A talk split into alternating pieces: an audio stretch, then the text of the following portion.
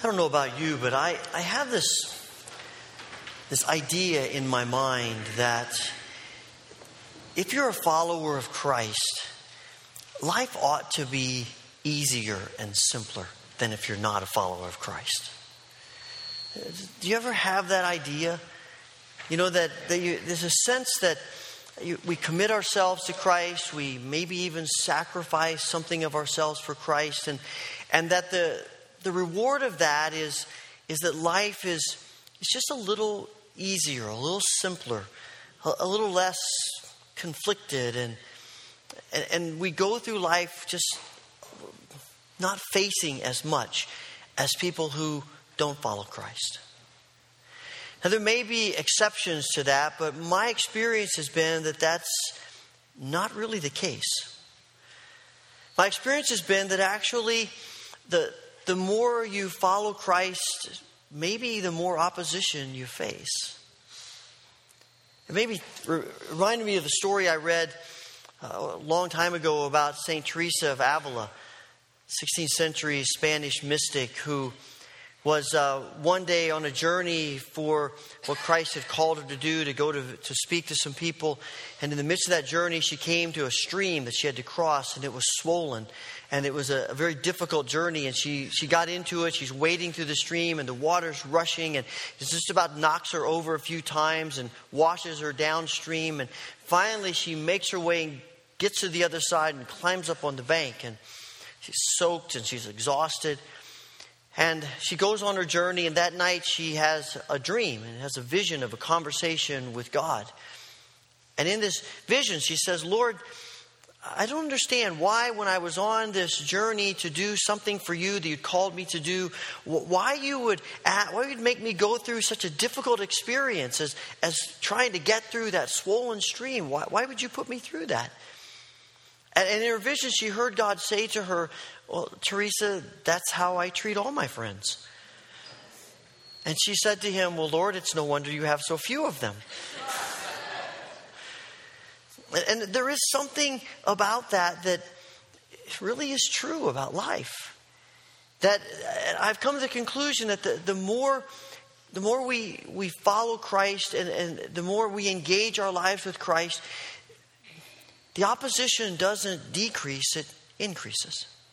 And this isn't just about circumstances of life that, you know, difficult things that we may encounter. I think a lot of it has to do with the work of the evil one to fight us and to tempt us and to lead us away from God.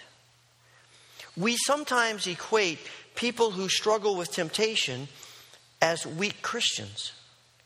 But the reality is, the struggle with temptation is going to continue to grow and increase and, and, and magnify as we commit ourselves more and more to follow Christ.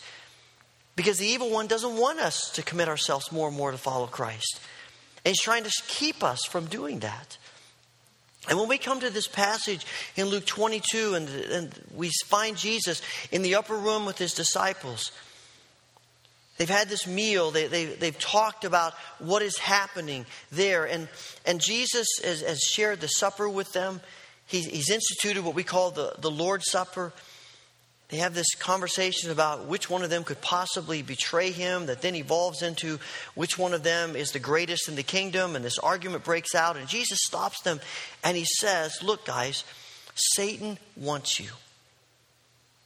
And he wants to do everything possible to cut you off from me. I don't know exactly, and anything I could read didn't seem to have a good explanation of what it means that he says Satan wants to sift you like wheat. But I have in my mind this image of separating the wheat and the chaff, and this idea that Satan wants to separate the disciples from Jesus, to cause them to go one way when Jesus is going the other way. Of course, Satan wants to sift them. He wants to take them down because they're going to be the leaders of the church. They're going to be the, the leaders of, of, of, the, of God's movement on earth, and Satan wants to prevent that. And the opposition is not going to get less, it's going to become more severe. We'll talk about this more next week, but when Jesus talks about the swords and taking a sword and taking a bag, I, think part of what he's saying is you need to understand that the times are changing. And when you go out as my followers, it's going to be tough. and there's going to be opposition, and it's going to be difficult. A lot more than anything you've ever faced. And as you move on with me in your life, it's not going to get easier, it's going to get harder. One of the old preachers talked about generations ago talked about how the only time we don't sense opposition is if we're walking in the same direction as the evil one. You know, if you're out if you're out running and you're and it's a windy day, when you're running into the wind, boy, you can really feel it. When you're running with the wind, you hardly notice it. And the reason we are noticing the temptation getting stronger is because we're running against the wind. Of all the people that we find in Scripture that, that's, that go through more suffering and, and are tempted more severely than Jesus, I don't think there's anyone but Job. And is Job brought face to face with this severe temptation because he's weak? You know, God says he's, the, he's blameless, the most godly man on earth. And that's the very point. As we move forward with Christ, it ought not to surprise us that the evil one is fighting against us. It ought to worry us when we don't sense any temptation. It's not a sign of weakness. It's actually a sign that we are moving in the right direction when the evil one is trying to prevent us from moving forward in that direction. I think that the evil one tempts us in, in a variety of ways. But for, for Christians, as we move forward with Christ, one of, the, one of the greatest temptations is that He uses our success and the strength that we're gaining against us. Our strength becomes our weakness. John Wesley uh, had mixed feelings about people, about his, the, about the uh, Methodists um, witnessing to their experiences with God. On the one hand, he, he wanted them to talk about it because it was an encouragement to other people and it, and it gave glory to God, but he was hesitant for people to say it because he knew the moment people start talking about, look what God's doing in my life, it's so easily turned to, look at what I'm doing in my life. Look at me instead of look at God. And the evil one is so subtle, he will take our successes and turn them against us. Will Willimon, in one of his books, tells about teaching a Sunday school class. They're talking about temptation, and he asked the group, What kinds of ways are, are you all tempted?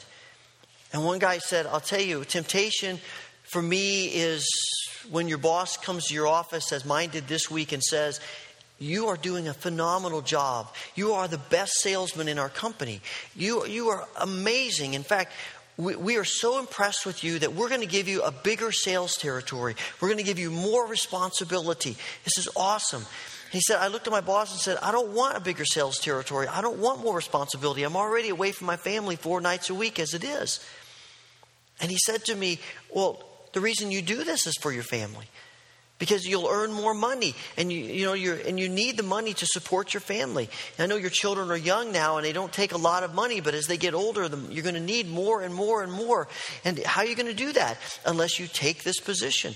Take this promotion. It's for the good of your family. I said that's temptation. And all the time we are subtly being tempted to turn our successes into failures to turn our strengths into weakness and the evil one, who typically isn't going to, to get us with something evil, will get us by turning something good and twisting it. And we become so successful spiritually that it's so easy to believe this is about us and what we're accomplishing. That we do good because we are so strong that, that we can accomplish great things for the kingdom without God and relying on God. That while the plan of God is awesome, if we could just tweak it a little bit, it would be even better. And he subtly turns good into evil and strength into weakness. We are never more susceptible to the temptations of the evil one than when we overestimate our strength. Jesus says to Peter, Watch out. And Peter says, Are you kidding me? Lord, I'll go to the I'll go to prison. I'll go to death for you. I am I am so spiritual. Never going to get to me. And I can almost picture Jesus shaking his head. Peter, you just don't get it, to you? And we sometimes say when I'm weak, I'm strong. The opposite is also true often when we're strong, we're weak. It's so easy to forget that anything good in our lives is not about us, it's about Him. And the evil one is subtly trying to turn us away from relying on God and putting all the, the, the emphasis on God and putting it on ourselves. It's a temptation for Peter, it's a temptation for all the disciples, it's a temptation for us. And I'm convinced it's a temptation for Jesus. And it intrigues me that Jesus is so clear with the disciples. The most effective defense against temptation like this, against any temptation, is honest, earnest prayer. Five times in this passage, Jesus talks about prayer. Beginning in verse 39, Jesus went out as usual to the Mount of Olives, and his disciples followed him. On reaching the place, he said to them, Pray that you will not fall into temptation. He withdrew a stone's throw beyond them. He knelt down and he prayed. Being in anguish, he prayed more earnestly. When he rose from prayer, went back to the disciples, he found them asleep. Why are you sleeping? Get up and pray so you'll not fall into temptation. He keeps coming back to prayer because prayer is about tapping into the presence of God. It is the, it is the primary means of building relationship with God.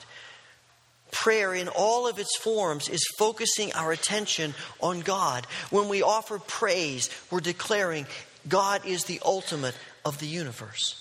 When we offer thanksgiving, we're declaring everything we have is from God. When we intercede for ourselves and other people, we're declaring God is the only one that can do anything about this. When we confess our sins, we're declaring God alone can change what's going on within me. All of prayer is about God. Listening is about God. Speaking is about God. Meditating is about God. Every form of prayer is about focusing our attention on God pouring out our hearts to God, listening to God. It is all about God. And that's why prayer is so essential, why it is the primary defense to temptation, because it's focusing our attention away from us onto God.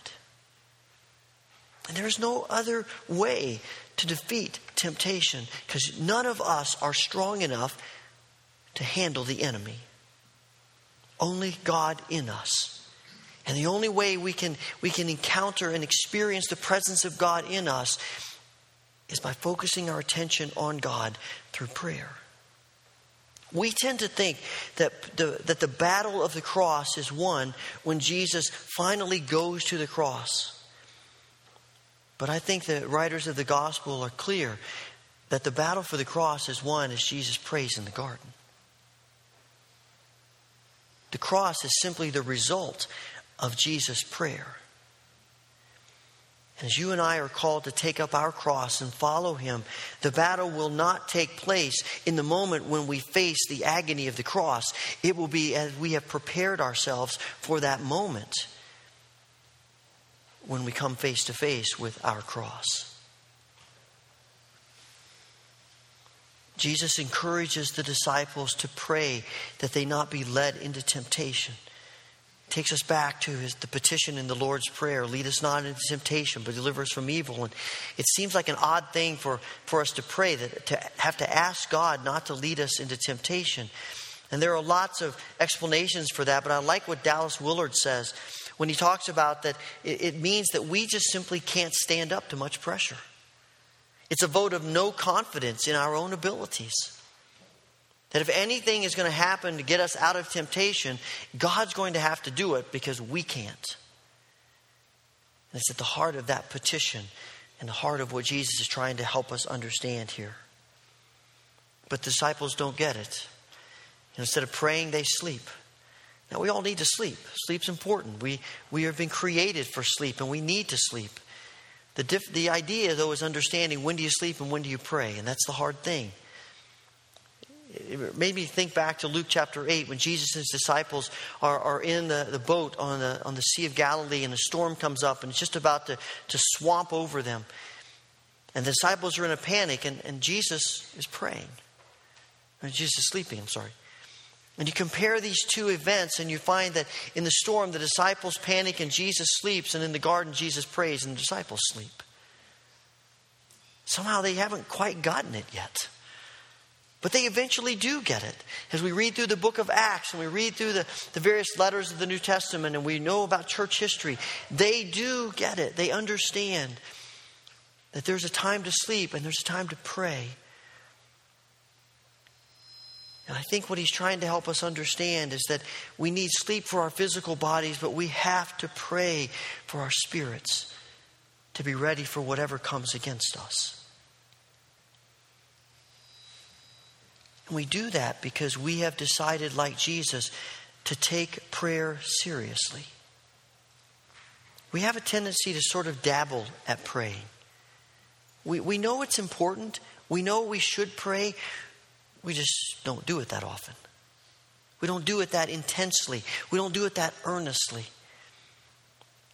I read a story recently of a guy who was with his pastor and he got irritated about something and he swore. And uh, I, I know how the pastor felt in that moment, and, and I've been in those scenarios where people are embarrassed because they said something or did something that they didn't want their pastor to know that they would ever do. You know, I don't, I don't even like telling people when I'm on a plane what I do because it just totally changes the whole conversation. People are no longer themselves. But he swore, there was this awkward silence. And then he said to the pastor, You know what? I swear a little, you pray a little. Neither one of us really means that much by either of them. That's pretty telling, you know? But if we're honest, if we're honest, would that describe us? that we pray a little, but we really aren't all that serious about it. We say it's important, but if someone followed us around with a hidden camera, would they believe it? The amount of time that we give to praying, and the energy we give to praying, and what, we, what, we, what we're developing in our lives as people who believe that prayer is that important. I think part of the issue is that we don't really believe that prayer is the heart language of the kingdom. But when we look at the stories of Jesus and we see him again and again and again being a person of prayer, we understand, if we read through the epistles, we understand that prayer is the heart language of the kingdom. It's the language that, that people who are part of the kingdom of God speak. my parents went to the Philippines in the mid 80s. They were trying to decide whether they needed to learn Tagalog or not. They were going to be working in Manila among primarily upper class people, and you know most of the people spoke English, and you know they're in their mid to late 40s and learning a new language, and it seemed kind of overwhelming. And and they decided that maybe they wouldn't worry with learning Tagalog; they could be just fine with English. But after a couple of months of being there, they started language school. He said it's because when they were around people, everyone spoke English, but when, when people were really excited, they broke out in Tagalog. Or when they were really upset, Tagalog is what came out. Or, or when they really wanted to express what was going on in their hearts, Tagalog is what came out. And they realized if they were ever going to really understand the heart of the people, they were going to have to learn, at least have a working knowledge of Tagalog. Because that was their heart language.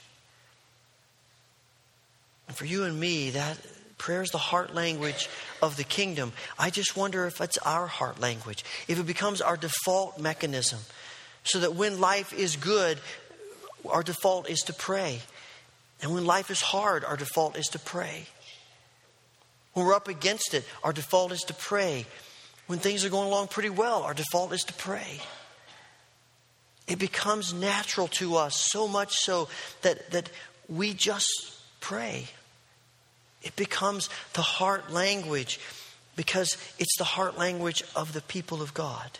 And that's why over the last few years we've been trying to emphasize prayer more and more as a, as a body of believers. And we, have incorporated these prayer vigils and prayer events, and, and not to be the only times we pray, but to be jump starting times. That we have this intense time of praying, and then when we're done, we go on and, and continue to pray and learn from that to be more and more people of prayer. And the more the language of prayer becomes our heart language, I think we then begin to understand why Jesus connects watching and praying.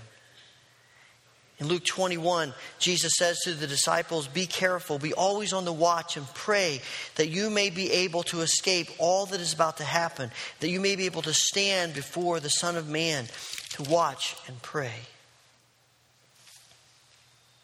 It's about connecting these two because the more prayer becomes your heart language, the more alert you become to the things that are going on around you, to what's going on in people's lives, to what's going, what the, what the Spirit is doing, what the evil one is doing.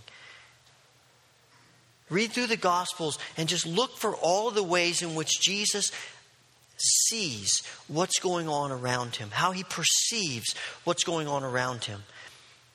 I'm convinced it's because he has so developed this heart of prayer and, and relationship with the Father and connection with the Spirit that his eyes see things that the rest of us don't. You can only begin to see those things as the Spirit reveals them, but you'll only be ready for the Spirit to reveal them if we've developed a sensitivity through prayer to see it. And we have this sense of alertness so that when the evil one is subtly trying to turn strength to weakness, we get it. When the evil one is trying to, to move us away from God's best to our good, we see it. And we become much more sensitive and aware to what God is doing. It becomes almost second nature to us. It takes work and it takes time and it takes effort and energy, but we do that because it's so important to us. When I was in high school, I um, my first car was a 1966 Chevy Impala, and uh, it was a hand me down from my sister, and it was a hand me down from her to her from my uncle. I didn't even pay my sister for it, so you can tell what kind of shape it was in. You know, it got like, I don't know, three miles to the gallon, which wasn't so bad when you were paying 30 cents to a gallon, uh, 40 cents maybe. I remember when I went to the pump and it was 50 cents a gallon. I was like, are you kidding me? Um, oh, for those days, right? And, you know, and you never knew if it was going to start or not. Uh, one of the biggest problems was the transmission. It was, a, it was an automatic transmission. You just never knew if the automatic part of it was going to work or not. You know, you'd be in first gear, you're going about 20, you're trying to get up to 40, and it was that winding sound, and you're thinking, please shift, and uh, it would go. Sometimes. And eventually, it got to the point where I thought, okay, I need a new car. And I had a, I had a job and saved some money. My dad and I scoured the, the papers and we found what we thought might be a good one. We went over, we looked at it. In fact, I have a picture of the test drive that I took of it here. sort of, maybe. I don't know. And, you know, it was, it was, a great car, this red Chevy Vega. And um, actually, I think the next picture is what it really looked like. But um, it was great, good price, everything was wonderful, except it was, an, it was a, a manual transmission. I'd never driven a manual transmission before, and it freaked me out, you know. But and my dad and I talked through it, and he said, if you like everything else about the car except for the manual transmission, you can learn how to drive a manual transmission. He said, In fact, you'll, you'll do this enough it'll just become second nature to you. Well, I believed him. Um, and I don't know, you know, I, I, still have in my mind the scene when I go to high school in the morning, go to school. There was a, you, came up to this stoplight with a turn arrow, and, and it was a boulevard with a barrier in the middle, and our high school was on the other side of the road. And so you had to, when the light turned, you got the, the uh, left turn arrow, you had to make a U turn around to get to the parking lot. You know, and obviously I'm always running late for school, so I'm sitting there. School starts at eight. It's seven fifty-nine.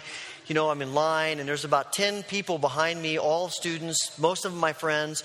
And the light turns green, and I pop the clutch, and it dies. And they're all honking their horns and yelling at me. You know, everyone's late, and it started up and it's get going. Every morning this scenario, you know, and, and as the as I could see the other yellow light, the other lights going the other way turn yellow, I could feel the panic rising in me as I have to figure out how to get the clutch. And morning after morning after morning, pop the clutch and it died. And I'm thinking to myself, sure, Dad, you knew what you were talking about, didn't you? No. And then I remember one morning, the light turned green, and I took off and made the turn, and all of a sudden I realized I didn't even think about that anymore. I, I, I don't think anymore about, okay, how much gas, how much clutch. When I come up to a light, I didn't think anymore about, okay, now I downshift or now I go to third gear. You just did it. And he was right. It became second nature to me. And there's something about developing such a spirit of prayer as our heart language that it becomes second nature to us.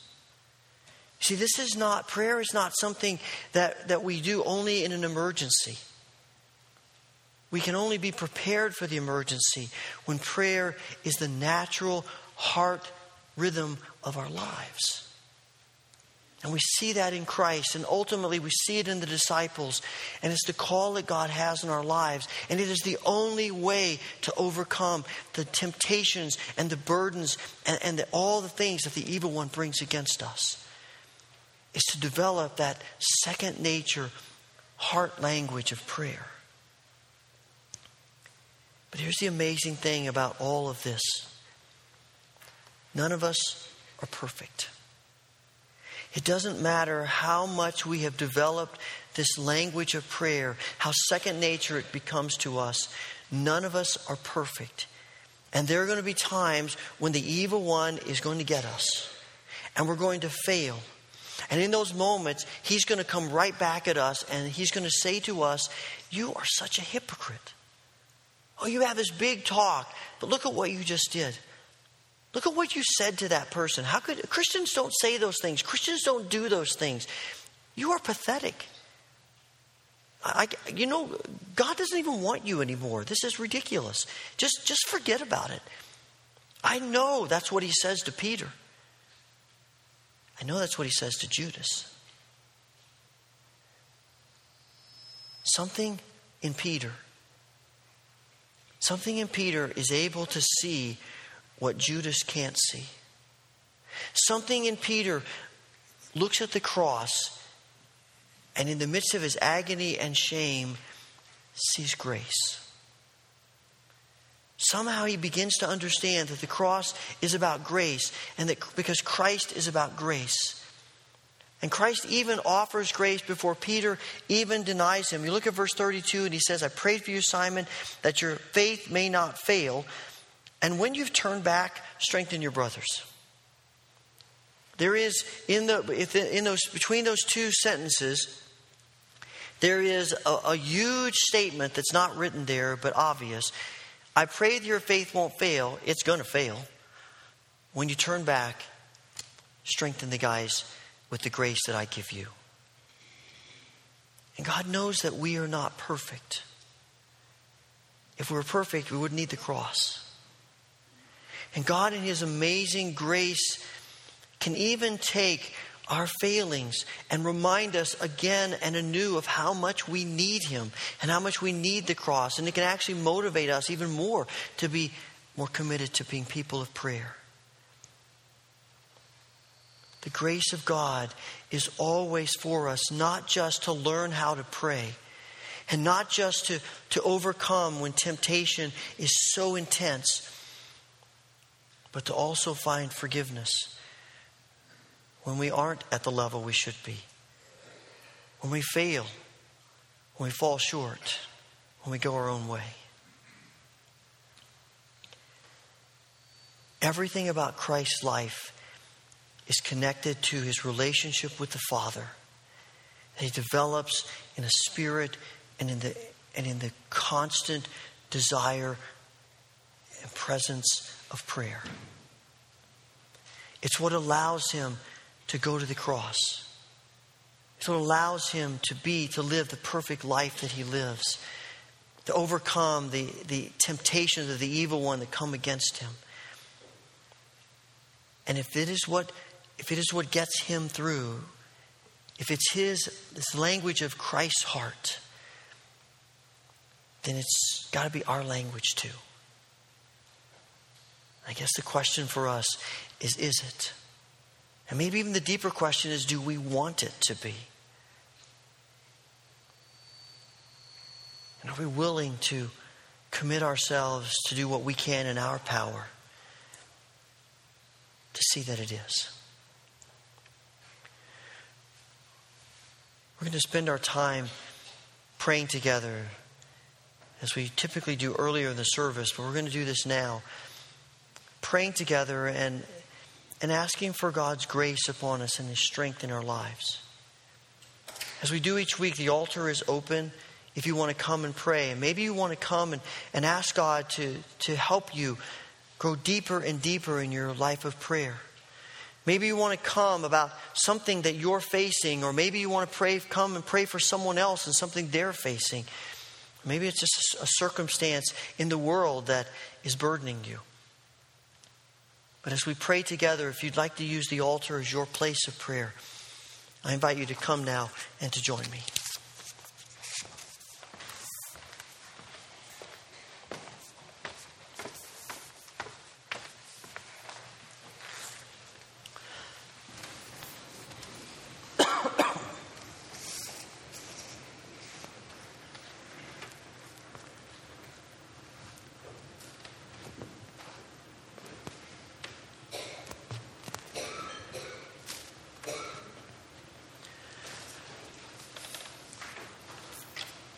Most gracious Heavenly Father, you know our weakness.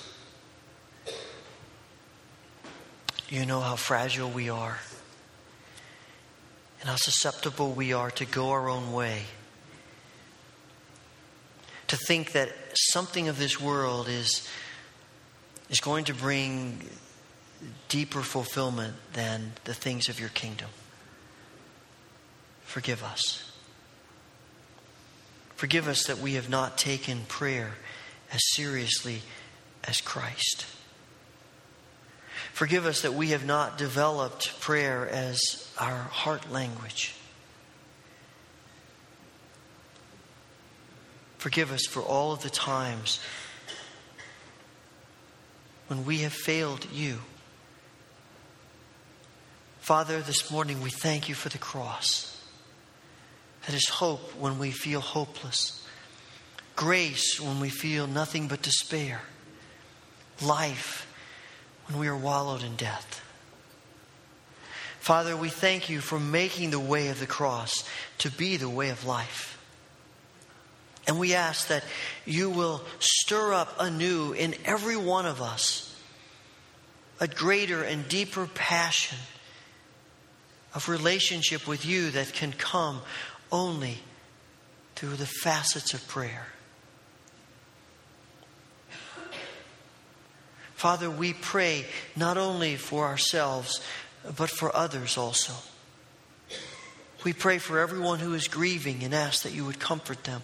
We pray for every person facing pain and illness and struggles of the body and mind and spirit and ask that you would heal them. We pray for relationships that are not where they ought to be and pray for restoration. We pray for wisdom and insight and clarity about the future. That we would go where you lead us. That we would trust you for your timing. That we would believe your goodness every moment. Father, we pray for this world.